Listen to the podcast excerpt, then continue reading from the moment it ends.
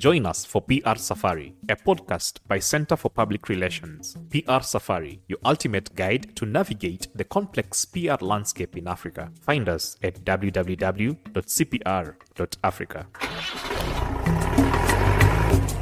Hello, my name is Chris Wangalua. Our guest and guide in this episode is Winnie Gore, the CEO of Winnie Gore Consultancy. In this episode, Winnie gives us intriguing examples around brand PR and presidential events. She also touches on her PR career beginnings. Wow, so well, when I was in high school, I wanted to be a lawyer, but I have several members of our family who are in PR.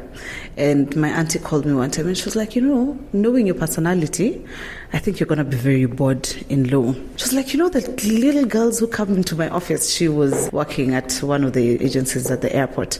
She was like, I work with a lot of PR ladies and they have your personality. I feel like you would really thrive in it. What's your personality? I'm very extroverted. Uh. Well, I don't think I was that much of an extrovert. Then maybe I was an ambivert, and then ended up mm. now coming to my own. Yeah. So when I was in high school, I was a part of this club. It was called Junior Achievement. And they were trying to do job shadows. So basically, you get a one day experience in your career of choice. Yeah, just to understand what does this entail so that by the time you're choosing your career, at least you have an idea of what you want to do. So I was very fixated on being a lawyer, but they didn't have any lawyers who signed up on the panel. But interestingly, there was a PR Which, agency. which institution is this that had job shadows? The Did high we schools? that kind Yes. of program? We did. You must. we never had those no. privileges. Yeah. So part of the people on the panel was Gina Din Corporate Communications. Mm-hmm. So they're like, okay, since your second option is PR, then you could go for this. So I went to Gina Din in my uniform. And it was interesting because as much as I'd had a PR and everything, I quite hadn't grasped what that meant. So we basically got there at 8 a.m. and I did a full day. So I went through each and every department, just getting to know how everything is done. So I went mm-hmm. to the media monitoring team, we went to the client service, went to the media service, went to production, just to have like a feel Yeah. of what that felt like. And I was really excited about it because there was just something exciting and exhilarating about it. So I was made to speak on behalf of the students who had done their job shadow. And I'd said one day I will actually get to work there. I quite didn't understand the weight of what I was saying until when it happened. First, I started off as a hostess when I was in college because we needed to get pocket money. So I used to do hostessing and uh, do hostessing for Gina Din. The old word. Ushers, usher. yes, Usher. ushers, yes. During that period, now I got to actually understand what PR and event management was on ground, you know? So I was very keen in what they were doing and I would ask a lot of questions and I made a lot of friends. So I did tell them that I'm looking to join and if Yeah. they have any opportunities, if I could be able to either intern or whatever. So I was lucky because I went there to I was a placeholder for the receptionist. Ah. Yes. For a short period of time, the receptionist was on leave. And so I would do reception work during the day and then I'd assist in the evening. So because of that, I guess they saw. Something inside. Yes. Started off doing media monitoring. And when I tell you that was the most boring thing I've ever done in my life, Yeah. I just didn't enjoy the work. Every Back- day, that's the only thing you do. Every day I used to come social and read media. Mm-hmm. newspapers, re- literally, and cut off the papers. And then you measure so that you can be able to see the part where the client is mentioned, and then you can be able to now do the measurement to come up with your PR values. Wait, wait. Explain this thing. Before that, before now, where there's the Reelforge and everyone Yes. else, yeah, we were doing it manually. Explain graphically the manual. Because I Maybe we need thing. a newspaper.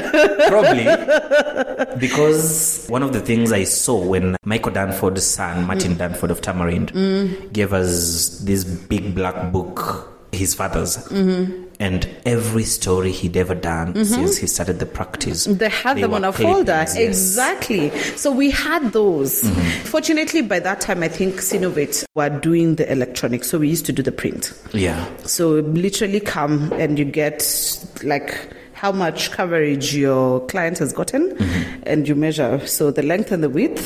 And then you multiply it by um, it by the five? ad value Mhm. times. Then for our agency, it was times three. Okay. Yes. And then now you have the PR value. So then what I would do is now compile. Get to the office very early in the morning. Make sure that if there's any negative stories, you alert the account managers in time. Mm-hmm. Then they would alert, of course, the client and then compile all those into daily coverage, weekly coverage, and then we do now final monthly coverage, which would now entail the print and electronic. I don't think Did you, you youngins would appreciate that now. At least from the fact that we do research, we've had we've had people do that. Yeah. We've seen it. Yeah. Did you know that? And I won't say which organization these we were consulting for, Mm-hmm. and they were doing exactly that. People are still doing that in this day and age. Yo, Imagine. oh wow. Anyway, how long did you do the media monitoring? About that six now, months. About six months. Okay. I was ready to leave as soon as I came in. I was lucky that the person who came in after me was very excited about it. He had all these amazing ideas of how we can now monitor our Yeah. Mm-hmm. competitors and everything. And I was like, yeah, you do it. and he enjoyed it and I loved him doing it and I think he was thriving. But for me, I wanted to interact with the clients. I wanted to come up with the amazing campaigns and everything. Yeah. Yeah. So I was lucky because the person I was sitting next to at that point was doing, so she did the proposal of for a campaign, a General Motors campaign. So I sat in through the brainstorming sessions and I helped her come up with a proposal and everything. And when the campaign was starting, it was a, a countrywide campaign. I was able to go to some of the events with her. But I didn't realize that she was planning to quit. Uh-huh. So she quit and she had some leave days. And of course, there was a crisis because there was no one to There's handle the campaign. big hollow, yes. Yeah. So of course, our boss was like, now we don't have enough time to hire someone, blah, blah, blah. And that is how I was proposed to now move into Mm-hmm. Yeah. the client service. yes, yes. so the opportunity presented itself Yeah. Mm-hmm. and I enjoyed it. When I tell you I thrived in it, we did such amazing campaigns. Were you sure of what you're doing? Oh, yes. I had learnt because remember, my focus was always on that. Mm-hmm. So over time, I had learnt. And the good thing is, we had a good environment where we were learning from each other and shaping each Yeah. other. And we had a good hierarchical system where you had an account manager and an account director who would guide you on what needed Mm-hmm. Yeah. to be done. And it helped that we were interacting with clients directly. So you can see your, your proposals coming to life Yes. and everyone wanting to do what it is that you you have proposed, you know, um, and it gives you the So confidence, you know, okay, yeah. okay. So if I did this and it was taken up, then I can do more, you know. Yeah. So that pushed us, and we were lucky because we had like really main accounts in the country. We had the KQs and the Safaricoms, and Yeah. a lot of the blue chip, a lot of SMEs as well. And at that point, I also used to do international conferences as well. So that pretty much is what shaped my career into Yeah. what I'm doing now. Did you end up from Gina Din to Yes. to independent consultant? or- No, in between, I worked at other places. Okay. So from Gina Din, I went, um, basically was team member 001 at Healthy Woman magazine. And I was just looking, agency work can be a bit taxing. So I needed something different. So went into the media side, launched uh, Healthy Woman, set it up and Was that in relation to the taxing and mental health? So that now you wanted to save humanity, or that was just Well, I think I think? In terms of we didn't have time. We were really busy. You would end up having about seven clients that you're handling Yeah. at a go, and most of them are taxing clients. It wasn't uh, ad hoc clients. You know, you, mm, I had I think Safaricom, Old Mutual, um, KQ, Unilever. We Gina were, was the, I think, the largest employer among agency yes, at some point. Yes, yes. Yet you were still handling that the big accounts. team we were, we had many accounts so everyone had their own account then of course you had assistance from other people Yeah. but the lot of work was really on the account executive You've mentioned slightly earlier that there are about three agencies at that time. yeah i think back in the day there was three main agencies there was Okay. There was Scangroup and then there was ogilvy those were the main main mainstream agencies, and a lot of us wanted to work for one or the other. Yeah. So I ended up at the Woman magazine, and then from there I went to Laugh Industry. That is Churchill Show. Oh, yes, yes, yes, Kids yes. Festival. Mm-hmm. So I went in as a head of marketing and PR there. Helped bring Churchill Show back Yeah. on air. Then. 2013, I started having the hunger to do something on my own. So when we went for elections in 2013, I decided to just start. Go. During that period, I got called by a friend who knew a friend who was looking for a consultant, a PR consultant, and it was an agency. They basically wanted a consultant to do brand PR for them. And that's basically how I started into my own consultancy. I consulted for several agencies before I got the confidence to clearly see that I'm now able and willing to build up something on my own. And it's been going very well for you. 10 years now, it's not been the easiest, but it's been fulfilling. What has been your interesting account or activity? Uh, wow. Um, the beauty about agencies, there's so much variety in var- what yes, we do. and varied. that's what I like because um, today I could be having a client in financial services, tomorrow I could be having a client in an NGO or whatever, you know. So at the beginning, my first ever event that we did was HP Elite Pad. The Elite Pad was meant to come into the market as a competitor to the iPad. I can't remember clearly the tagline, but it was something about flight. So we wanted to give people an experience whereby you could carry this in your car or you can travel with it onto the plane. But then I don't think there was Wi Fi or anything, but you could be able to still use this gadget. So hmm. what we did is we got guys to have breakfast at the Serena and then got them limos. Then we gave guys the elite pad for them to just experience it on their way to now the second location hmm. that we had and everyone was in a limo just to show the flight and movement and all that. We've had very amazing projects that we've done. We were part of Njugush coming out to doing his Yes, first stand-up when now I comedy. Ah, oh yeah, yeah. That was exciting because we basically conceptualized what that event was going to look like. Mm-hmm. And initially when we started, we thought it was going to be a small event. But then as we kept on just working around it and seeing the potential of the event and telling the client, you know, it might be bigger. And we ended up having about 2,500 people. Yeah. on the ground. That was just before COVID because I remember it was in February. Then the lockdown happened in, Mm-hmm. in March, you know. So um, just seeing brands and people growing and products being accepted into the market, I think that's the beauty of brand PR, you know. Yeah. Just putting out the word out there and seeing the growth. What was exciting I'd been in the business for two years and I saw an RFP in the newspapers. European Union wanted a consultant and I really didn't think I was going to get it. I was just like, you small little fish. Yeah. There's no, you know, but I still went ahead. I did my proposal. I sent it out and two days later I got a call and I'm like, really? And it was a symposium that we were doing between the European Union and UNICEF on maternal health and nutrition. And um, they were installing the first lady, the former first lady, uh, Margaret Kenyatta, as the nutrition champion. Yeah. That was interesting because there was a lot that I got to learn, you know, just about maternal health and everything. And I think for me, there was something exciting about working with this big organization. That was the first thing that I can say was exciting. When Lancome Kenya was coming, Lancome was coming into the country in Kenya, we were part of that. I don't know if you know Lancome, but it's a very big luxury French brand. So they have makeup and they have perfumes and all that. And at that point, the brand ambassador was Lupita Nyong'o. We've been a part of brands like Mongala, L'Oreal. Take us deep into one, let's say Lancome.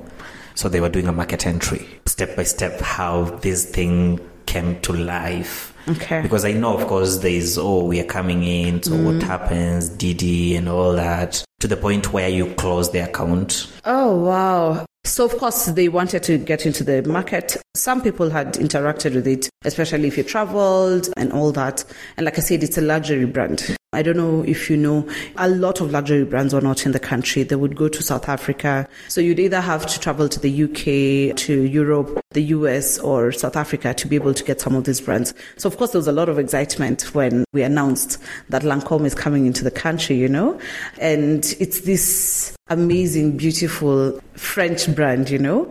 It helped that there was already an association with Lupita Nyong'o being a Kenyan, you know, and she had just made it big in the in the production industry, you know. Yeah. So we, of course, sent out a press release. We worked with a lot of influencers to help us get the Influencers, what the- which year is this? Jeez, it wasn't that long ago. Okay. I was wondering. That was maybe 2016, Ah, 2017. okay. I was- I was yeah, yeah, Yeah. 2016, 2017, thereabouts. I can't quite recall the time. No, actually, I think 2015. Digital had just, it was maybe about three, four years into Mm-hmm, social media. We were just getting influencers, so not many people had the numbers or anything, but there were a few who had gotten wind of the influencing Yeah. life. So we're able to work with, I think, Sylvian Jockey, Carol Kibati, I think initially, and then we ended up working with others, Pinky Ghelani and all that. And a lot of them didn't have that many numbers. Yeah. Because I remember like Pinky was just trying to push a brand and she offered to, like for us to just give her the brands and then she would use those. So Yeah, she actually cre-. Mm-hmm. created content around that and everything. And it, I should believe that it helped boost her numbers. Yeah. So we used a lot of digital, we used a lot of um,